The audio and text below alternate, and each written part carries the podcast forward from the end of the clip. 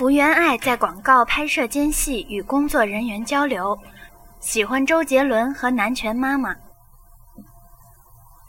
你在中国有相当数量的迷，大家称你为瓷娃娃。你怎么评价和中国之间的关系？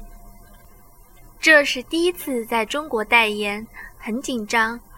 我跟中国的关系很亲密，很早就在中国训练，也希望这次代言能推动中日友好关系继续发展。平时有什么业余爱好吗？喜欢看电影，最喜欢武打和枪战片，然后喜欢听周杰伦、王心凌和南拳妈妈的歌。